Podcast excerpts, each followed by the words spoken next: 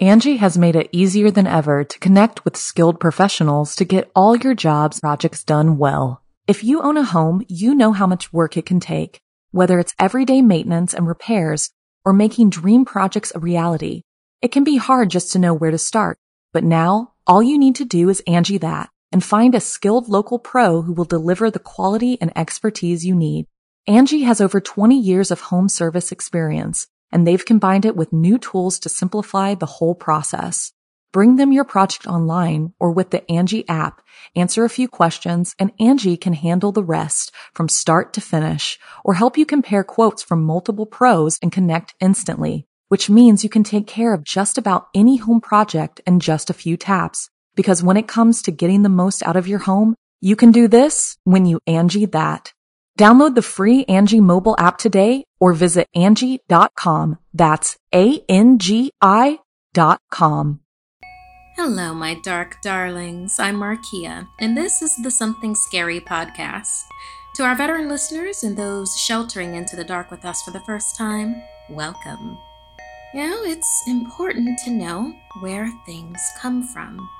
Whether it's an old locket that beckons for you to open it, an entity that whispers to you in your dreams, or the inspirational origins of your favorite scary stories. If we're to know how to proceed forward, we must know the shaky steps it took to get where we are now. These are tales of classic terrors. First, our modern reimagining of Edgar Allan Poe's The Masque of the Red Death. Next, an art collection displays deadly secrets. After that, a home housing a negative being within it.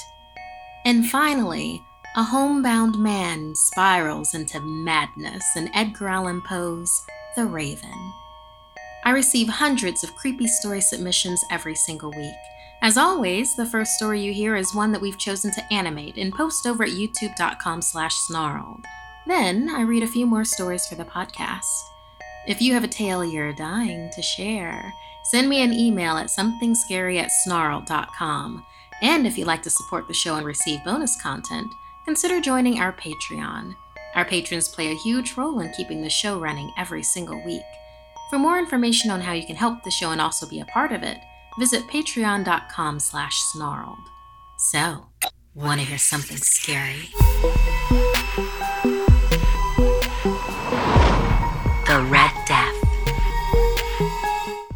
Edgar Allan Poe was a writer and poet, known for his tales of mystery that embraced the macabre. Some called him eccentric, more called him mad. This is a modern retelling of Poe's The Masque of the Red Death. Poe originally opens his story with this. The Red Death had long devastated the country. Blood was its avatar and its seal, the madness and the horror of blood. The Red Death is what it was called. It was a mysterious disease that consumed victims quickly with sharp pains, dizziness, and profuse bleeding from every orifice and pore on the body. Faces stained red in the clutches of death would reach out, but doing so would latch onto death's next victim. Ways to outrun it were growing scarce. Prospero Sanctuary was a retreat in a ranch estate. It boasted that it lay far from the Red Death that was spreading. For the right price and or amount of followers, those who held high positions, who held old money, are influenced and entertained could qualify for the luxurious commune. But only those who were sure through thorough testing they didn't carry the Red Death could enter, or were rich enough to where the testers would look the other way. After all, people like that surely couldn't catch what the common folk had. Led by tech innovator Princeton Prospero, his state of the art sanctuary invited his many guests to ride out the plague in a space filled with lavish amenities. State of the art gym equipment, fireside chats to build community, and of course, parties. Their lives would no longer be disrupted by the plague. The strict guidelines of separation were for the general public, not for those at Prospero's sanctuary. They were above following such restrictions. Sanctuarians were equipped with Prospero's state of the art smartwatches, keeping them up to date on their vitals, on activities, and most importantly, the percentage spread of the Red Death around the country. When the percentage went down to zero, they could leave. To keep his guests distracted, Prospero planned a great festival to celebrate his ingenuity in protecting his sanctuary. A great masked ball was held in the great ballroom, with an unveiling of masks scheduled at midnight. The decorations were illuminated by stained glass windows lined in red, an ironic decoration. Within, there was wine, beauty, and security. Without was the Red Death. That night, Masked guests would pause to uneasily look at their watches. The smartwatch alerts were like a knell. Numbers of deceased without were growing, and for a moment, an air of stillness would pass over the guests. Then, with mirth and laughter, they'd go back to drinking and dancing under their masked guises as the midnight hour drew near. Then, cutting through the party, a sound went off on some people's wrists spotted here and there, echoing through the hall. Alarms flashing red from their smartwatches. Worried, Prospero realized that was a different alert, one that meant contagion. Impossible. It must be a glitch in the system, he reasoned. While puzzling that out, he heard horrified murmurs of a masked figure among the party. It had appeared and now passed through every area of the sanctuary, with no one daring to stop it. Did you see their mask? So tasteful and ghastly. What's going on? What does this mean? Who is that? Where did they come from? Just then, the crowd parted in front of Prospero, and there it was. A tall and gaunt figure with a vermilion red visage that distastefully resembled the faces of the corpses outside. Rage filled, Prospero demanded, Who dares insult us with this blasphemous mockery? His roar bringing the party to a halt. Head to toe in scarlet, the figure moved forward. Horrified, people backed away, more and more of their wrists sounding and flashing red. Those that wrists had sounded off first were now stricken with dizziness and had begun to bleed from their faces. Screams sounded as more wrist alarms went off and people scattered. Prospero waved his master control, sealing doors tightly in the sanctuary. Glass panes on doors were marked by bloody hands, screaming for escape as they succumbed to the disease that one or more of them had invited inside with them, thereby infecting all the rest. Prospero walked through halls, sealing off the dying, and all the while, silently following him was the tall red figure, following all the way back to the end of the black ballroom. There, they met in a final confrontation. As his smartwatch rang out the hour of midnight, the failed genius leaped forward, ripping his mask off. And as Prospero too was stricken, and his vision filled with the red of his own blood, he gaped at the visage of the pestilent entity. With a cry, Prospero realized they had done this to themselves. No amount of money put one above the Red Death. His own hubris had called it quickly to him, to him, and to the many that had smugly followed him. The world outside would continue to heed the warnings, staying away and in small groups. With lesser means, yes, but they would outlast it. While he, in his glorified, decimated Eden, then dropped dead. Angi has made it easier than ever to connect with skilled professionals to get all your jobs projects done well. If you own a home, you know how much work it can take whether it's everyday maintenance and repairs or making dream projects a reality, it can be hard just to know where to start. But now, all you need to do is Angi that and find a skilled local pro who will deliver the quality and expertise you need. Angi has over 20 years of home service experience, and they've combined it with new tools to simplify the whole process. Bring them your project online or with the Angi app, answer a few questions, and Angi can handle the rest from start to finish or help you compare quotes from multiple pros and connect instantly, which means you can take care of just about any home project in just a few taps. Because when it comes to getting the most out of your home, you can do this when you Angi that. Download the free Angi mobile app today or visit Angi.com. That's A-N-G-I dot com. It is said art is born of the blood, sweat, and tears of its creator. In this anonymous creepypasta, The Gallery of Henri Bouchamp, will uncover what's truly on the canvas. If you go into this one tiny dingy bar in Paris, and the right bartender is behind the counter that night, you might be able to see a very exclusive gallery show of the lost works of one Henri Bouchamp. But to get in, you have to prove you're a devotee of the artist. You'll be asked in clear and perfect English, What would you like to partake of this glorious night? Answer Absinthe, the anise flavored liquor, no matter what. Any other drink, from whiskey to water, will kill you as you sleep. The next question will regard the type, and you must answer one of two things the stuff that man himself could not bear to take, or the good stuff, the best stuff. If you ask for any other absinthe in any other way, you will be plagued by nightmares for 13 days. Each night's dream will be more horrible than the last until, upon the 13th dream, your nightmare will follow you every moment of your waking and sleeping life. If you make it that far before sealing your fate, the bartender will say, Be sure you handle this with care. This is the finest I have. From here, you may do one of two things say word for word, I overestimated my fortitude, and I bid you good eve.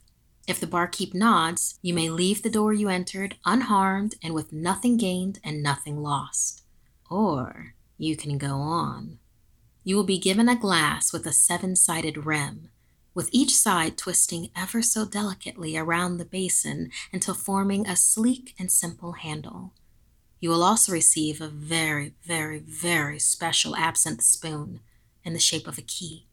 The holes at the key's top serve as the draining point for the alcohol to pour over the sugar cube. And of course, an unmarked bottle, stripped long ago of its label, scraps of paper sticking to its sides, covered in the rot of the decades past. Say, cheers to your friend, the barkeep, and bottoms up. If you don't, the absinthe will burn every innard it touches with the power and pain of sulfuric acid. If you've done it right, the already dim lights will go off, and darkness will consume the bar. Don't be afraid. The darkness is the cue that you've been approved for the exhibit. Wait out the darkness and keep silent as the dead, lest the bartender decide to make you so. Eventually, not too long, two to three minutes, a green floodlight will shine brightly on a door on the far wall of the bar. The bar will be bathed in green, and not just from the floodlight. Either way, take the spoon and put it in the keyhole of the green lit portal's doorknob. It will fit perfectly, and reach the end of the keyhole with a resounding click. Inside is a small elevator with the most beautiful woman any mortal eyes can imagine, bathed in the green glow and just such an angle that the light refracts beyond her into the shape of wings. The green fairy herself will ask you, Going up and considering all the trouble you went through, it would only make sense to say yes. Now, you have one more hurdle to clear. She will ask you, as you cross the line from the bar to the compartment, How would you compare Bouchamp's surrealism to that of, say, Rene Magritte? For your reply, you must say, I've come to see more than art tonight. If you don't, the green floodlight will blow out, the doors will slam shut, and the elevator will plummet through a seemingly infinite blackness before a real light grows brighter as the elevator nears the very depths of hell. Now, if your elevator begins to go up, the green light will also fade, but in its place will be the cool glow of the moon. Now, I'm not as sure about this as the rest, but I've heard that the green fairy kisses you on the cheek as she leaves the elevator. You will enter, from the elevator, a turn of the century parlor, with a large poster of Henri Bouchamp on the left side of the opposite wall. It explains the very significance of Mr. Bouchamp. You see, He was a struggling surrealist in the 1920s, always making art to try to be free of all premeditation, and managed to do so. You see, after one night in a tiny, dingy, one story bar in Paris, he began to paint patterns. First, it was geometric patterns, then complete fractals, then images that would be in the newspaper the next day, then next week, then from 50 years ago, a 100 in the future, 200 in the past. Then, on his last night of life, he kidnapped three young girls from their homes at night, murdered them, and painted his finest masterpieces in reds and yellows with the blood and bile of virgins. He committed suicide immediately after painting exactly 13 of those. These are behind the door.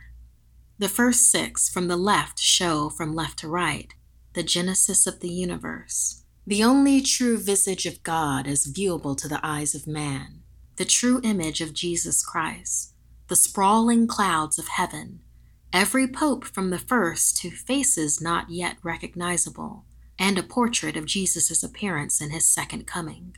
The other six, on the right, show, from right to left, the cataclysm of the universe, the only true visage of Satan as viewable to the eyes of man, the true image of Judas, the sprawling flames of hell, every human bodied demon from the first to faces not yet recognizable, and a portrait of the Antichrist in his second coming. Now, six and six makes twelve, but what of the thirteenth? This thirteenth painting is turned around on its wall pin, the image facing the wall the space around it is roped up at a very wide diameter, and under the flipped image is a sign in three languages. The top is in the scriptures of the seraphim, the bottom in the runes of highest demonic orders, and in the middle, in Roman letters, do not touch. Now, like the kiss, I can't say this part with as much certainty, but all the same, I heard that somehow, as he died, Beauchamp flayed his skin, his organs, his very soul into some sort of collage. How he took his dead body and created such a horrific masterpiece, I could never say, nor would I ever dare to. So, if you make it, maybe you can flip the canvas over and tell me sometime? You can tell me all about it over a drink. Paints quite a picture, doesn't it? Speaking of which, we love art and drawings. Send us your interpretations of some of the stories you hear or of our monsters and tag us on Instagram at We Are Snarled or Twitter at We Are Snarled.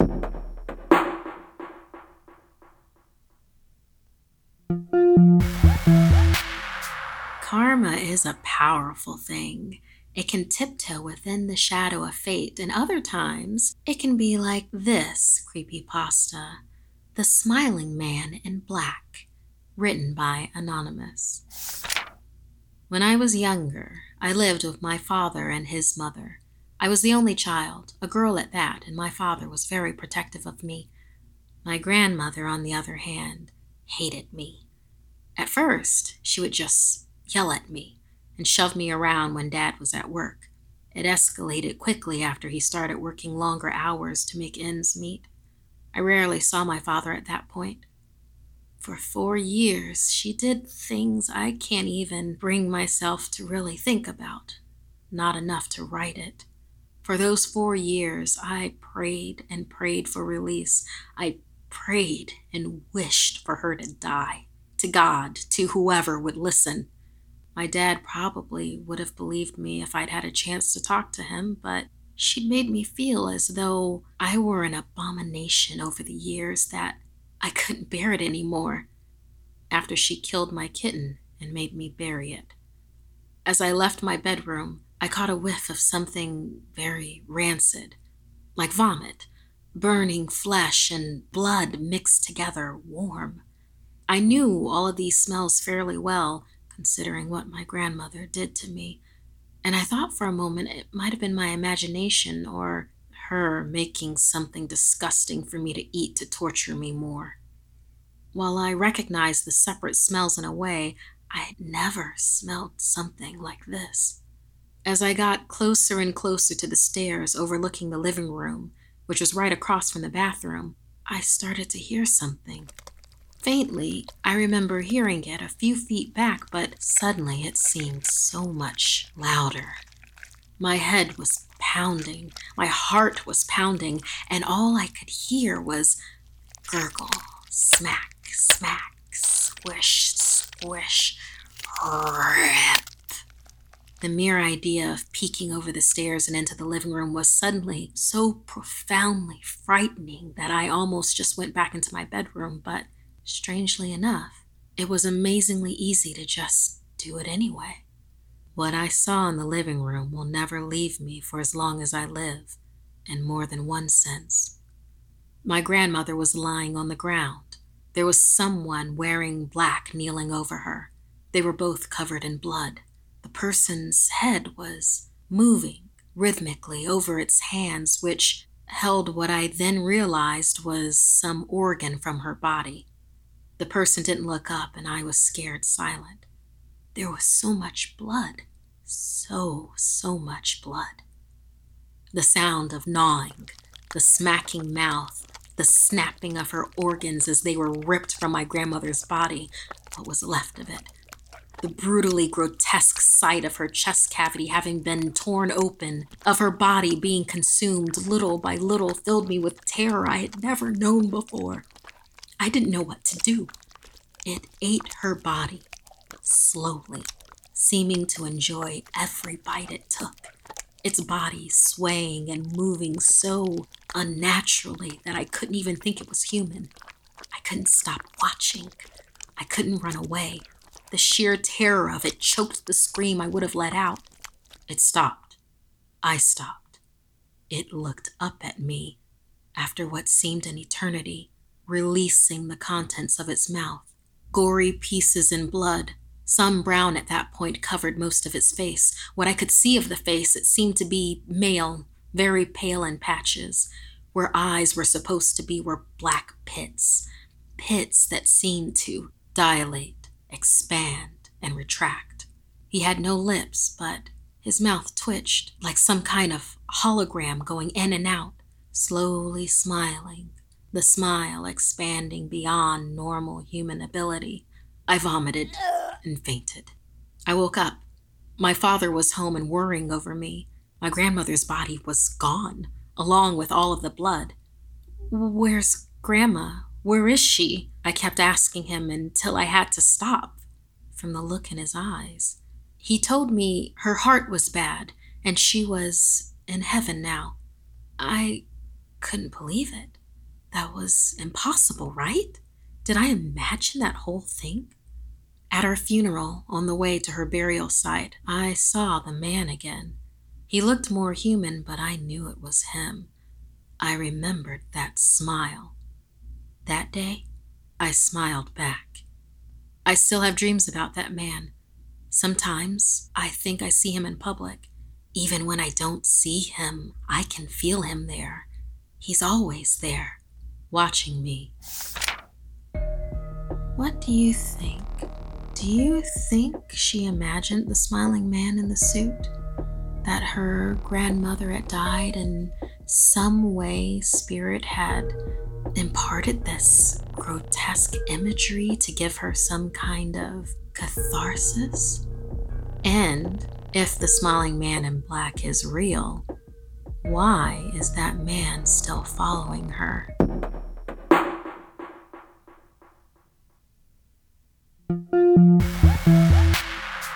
And now, my dark darlings, let's escape into the madness that lies within this abridged version of Edgar Allan Poe's The Raven.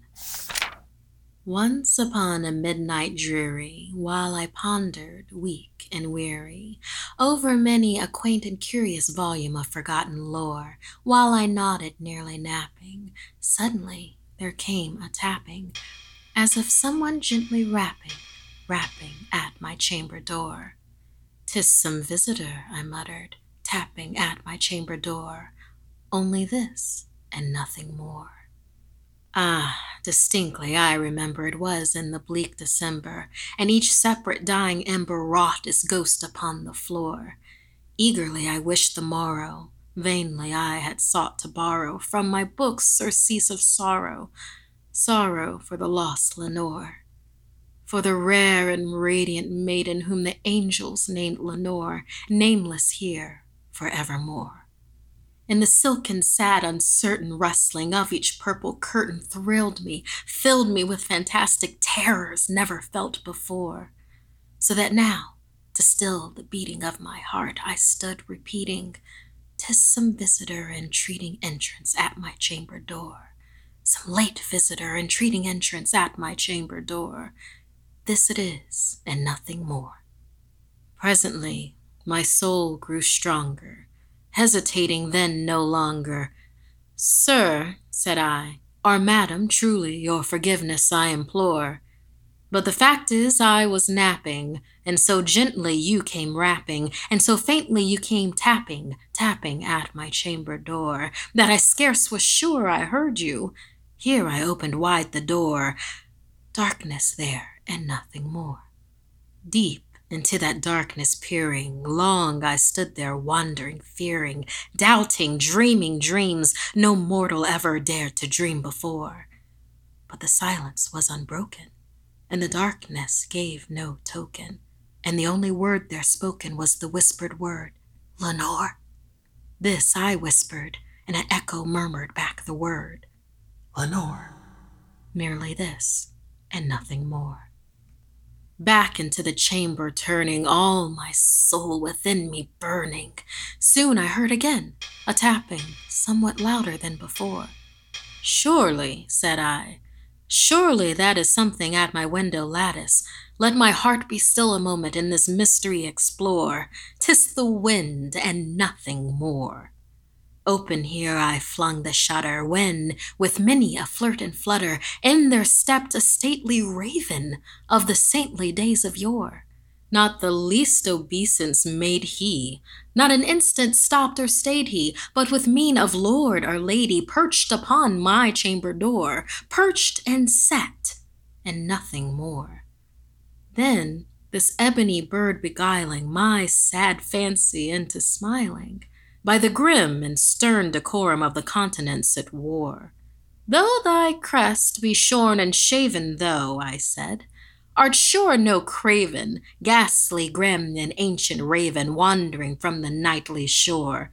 Tell me what thy lordly name is on the night's Plutonian shore. Quoth the raven, Nevermore. Much I marveled this ungainly fowl to hear discourse so plainly, though its answer little meaning, little relevancy bore. That one word, as if his soul in that one word he did outpour. Nothing farther than he uttered, not a feather than he fluttered, till I scarcely more than muttered, Other friends have flown before, on the morrow he will leave me, as my hopes have flown before. Then the bird said, Nevermore.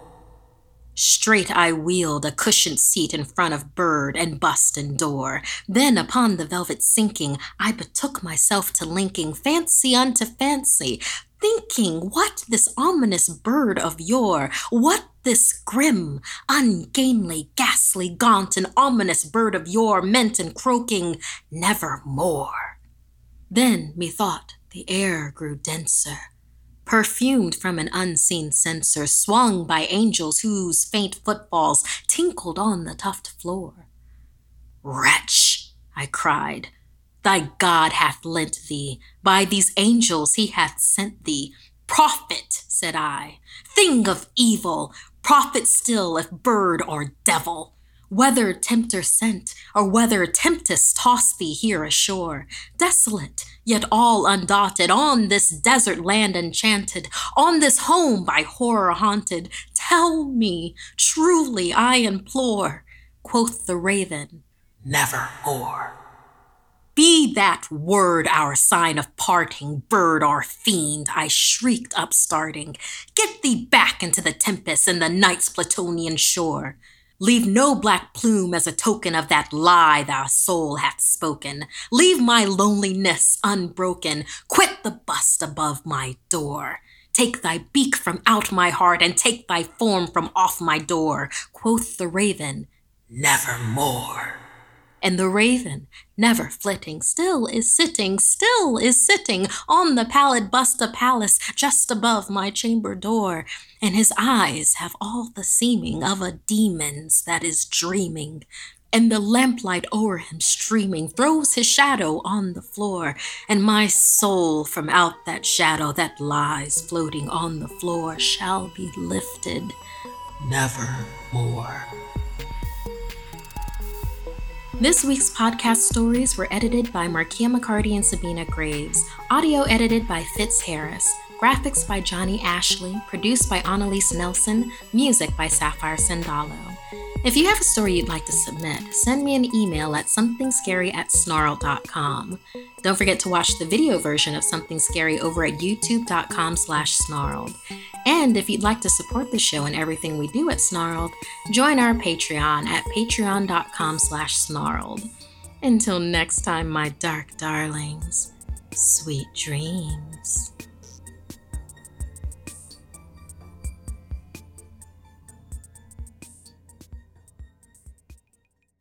Angi has made it easier than ever to connect with skilled professionals to get all your jobs projects done well. If you own a home, you know how much work it can take, whether it's everyday maintenance and repairs or making dream projects a reality.